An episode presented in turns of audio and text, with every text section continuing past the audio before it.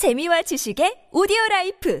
팟빵 안녕하세요. 군사돋보기입니다. 아마도 이제 우크라이나가 미국의 여러 감시정찰 자산으로부터 중요한 정보를 지원받고 있다는 것은 모두가 아는 사실이겠지만 최근 충격적인 사실이 하나 더 드러났습니다. 우크라이나는 지난 2022년 연말 12월 러시아 본토 깊숙한 곳에 위치한 엥겔스 전략 공군기지를 비롯해 디아길레보 공군기지를 투폴레프 143 무인기로 공격했고 또 다른 전략 공군기지 또한 우크라이나군의 공격을 받았는데요. 그런데 사실 우크라이나는 이 무인기들을 순항 미사일로 개조할 수 있는 역량을 보유하지 못했고 이 무인기들의 잔해를 분석한 결과 미국의 방산 업체인 레이시온이 생산하는 chipset이 들어가 있었다는 주장이 러시아 정부 당국으로부터 나왔습니다. 만약 그들의 주장이 사실이라면 현재 우크라이나군은 상당한 양의 투폴레프 141 무인기를 순항 미사일과 같은 투폴레프 143으로 개조한 상태이고 이를 통해 러시아 본토의 핵심 시설들에 전략 타격을 가할 수 있는 상황이라는 말이 되는데요. 그런데 알고 보니 이뿐만 아니라 사실상 우크라이나군의 가장 강력한 무기로 러시아군의 천적이나 다름없는 하이마스 다연장 로켓 그리고 이보다 두 배의 화력을 갖추고 있는 M270 MLRS를 사용한 각종 정밀 로켓 포격까지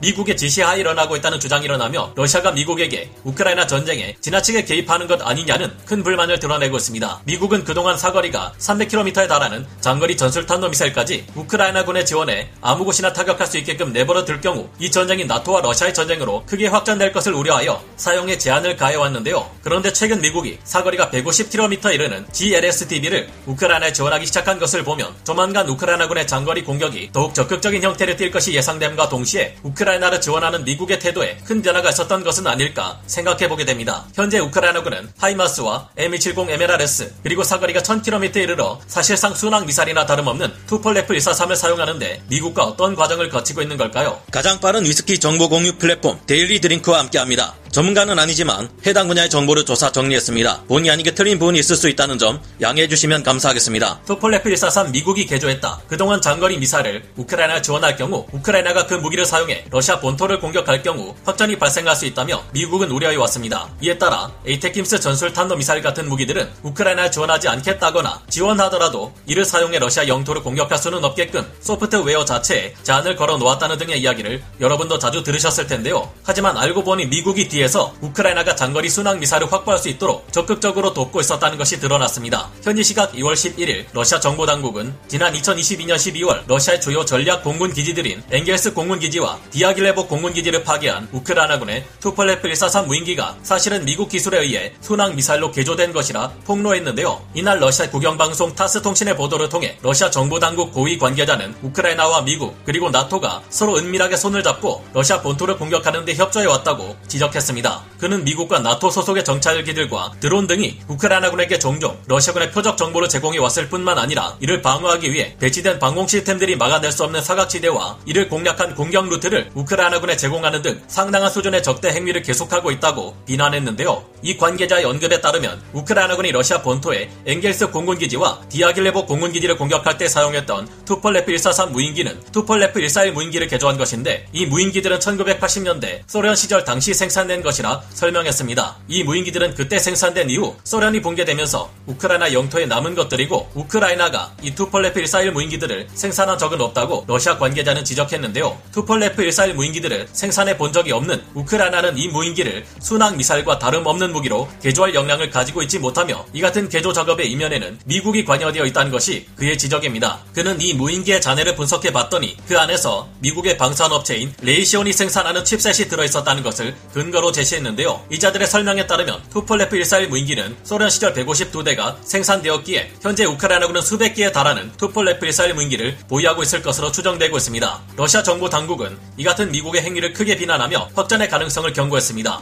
하이마스, M270 MLRS도 사실 미국의 지시하에 사용된다. 그런데 알고 보니 투폴레프 142 무인기의 개조 버전 외에도 러시아군을 크게 약화시키는데 결정적인 역할을 했던 미국제 M142 하이마스 다연장 로켓과 이보다 두 배의 화력을 가진 미국제 M270 MLRS 또한 미국의 지시가 없을 경우 우크라이나군이 사용하지 않는다는 정보까지 나와 사실상 미국이 우크라이나 전쟁에 상당 부분 개입하고 있다는 점이 더욱 분명하게 드러나고 있는데요. 미국 현지 시각 2월 9일 워싱턴 포스트의 보도에 따르면 우크라이나는 그동안 하이마스를 운용하는 데 있어서 미국의 정밀한 표적 정보 제공에 의존하고 있다고 합니다. 이 보도에서 우크라이나 당국자들은 유럽에 주둔하고 있는 미군이 제공하는 상세한 표적 좌표가 없을 경우 하이마스를 거의 사용하지 않는다고 하는데요. 지난 2022년 5월 말쯤부터 하이마스 다연장 로켓이 우크라이나군에 도착한 이후 6월 말이 되자 우크라이나군은 하이마스와 M270 MLRS 다연장 로켓들을 동원해 우크라이나 영토 내에 러시아군 점령지에 들어서 있던 지휘 본부 및 탄약고 시설, 막사, 물류 집결지 등을 집요하다는 말로도 모자랄 만큼 보이는 족족 타격해 초토화해 댔습니다. 당시 어떻게 이런 정확한 고도의 정밀 포격을 우크라이나군이 항상 보여줄 수 있는지 많은 이들이 놀라움을 드러냈는데요. 익명을 요구한 3명의 우크라이나 고위 관리 그리고 미국의 고위 관리에 의해 확인된 바에 따르면 역시나 여기에도 세계 최강의 정밀 타격을 자랑하는 미군의 도움이 있었던 것이 드러났습니다. 미국의 한 고위 관리는 우크라이나군의 하이마스 발사에 있어 미국이 굉장히 중요한 역할을 하고 있음을 인정했는데요. 미국이 정확한 러시아군의 표적 좌표를 제공함으로써 우크라이나군은 많지 않은 GMLRS 로켓만 가지고도 쪽집게처럼 러시아군의 핵심 목표물만을 제대로 타격해 효과적인 포격 작전을 수행할 수 있었다고 합니다. 다만 우크라이나군이 러시아군을 공격하는 데 있어서 무엇을 공격할지 안 할지 결정할 때 미국의 승인을 필요로 하는 것은 아니고 단지 미국이 제공하는 정확한 좌표와 정보, 조언에 기대고 있을 뿐이라고 하는데요. 사거리 150km의 GLSDB도 지원된다. 미국의 우크라이나 지원은 어떻게 변했나? 우크라이나군이 하이마스와 M270 MLRS 등의 정확한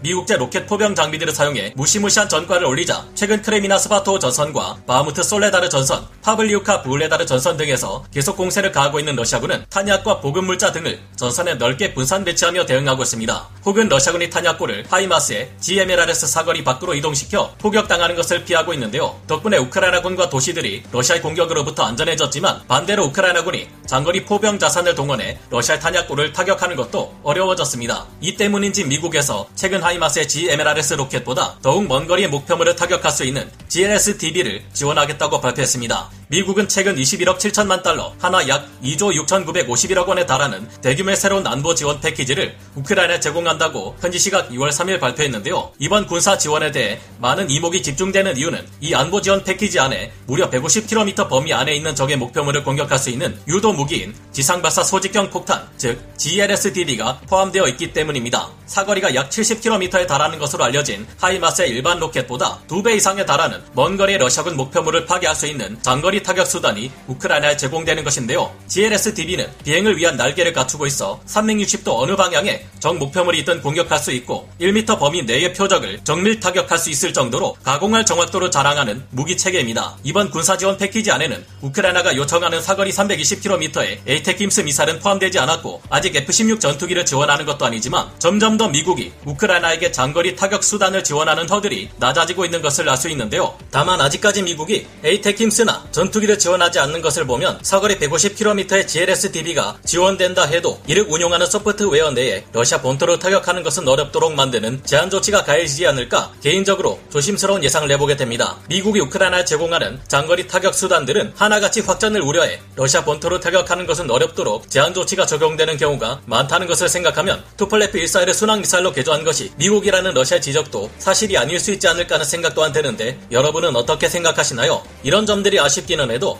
우크라이나 영토 내에 있는 러시아군의 목표물이라면 GLSDB의 지원을 통해 150km 밖의 목표물도 타격할 수 있게 되었으니 상당히 긍정적인 소식이 아닐까 생각해보게 됩니다. GLSDB는 미국이 2005년에 개발한 250파운드급 활강 유도 항공폭탄입니다. 이를 하이마스의 발사대 등을 통해 발사할 수 있게 만든 GLSDB는 지대지 유도식 폭탄 형태의 새로운 장거리 타격 무기인데요. 이 무기가 대량으로 지원된다면 GMLRS의 사거리인 90km 밖으로 물러난 러시아군의 소규모 탄약고와 보급 물자들도 철저히 박살날 수 있을지 모른다는 기대를 가지게 됩니다. 하지만 이 GLSDB의 SDB 폭탄은 대체 폭탄의 크기를 줄여 제2단보다 훨씬 많은 수량을 전술기들에 탑재하기 위해서 제작되었습니다. 이 SDB의 작약량은 250파운드급으로 화력이 그리 대단하지는 않지만 닭 잡는 데 소 잡는 칼 쓸 필요 없다고 전술기들로 하여금 더 많은 폭탄을 탑재할 수 있게 함으로써 적당한 크기의 목표물을 타격하는데 효과적인 타격 수단이 되었는데요. 미국 보잉과 스웨덴 사브가 공동 개발을 통해 이 SDB를 지상 발사형으로 만든 GLSDB는 하이마스 한 대당 6 5발,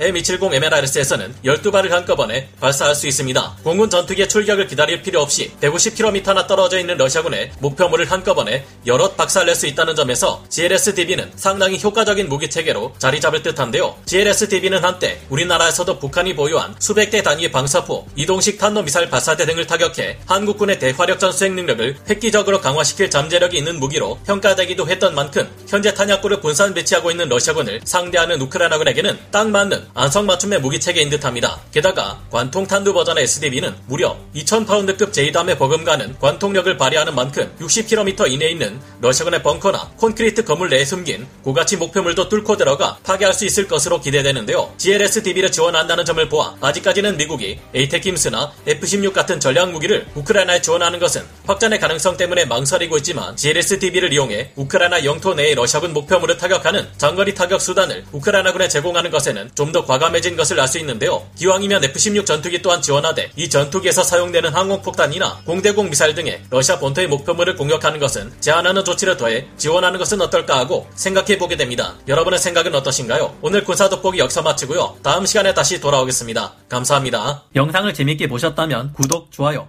알림 설정 부탁드리겠습니다.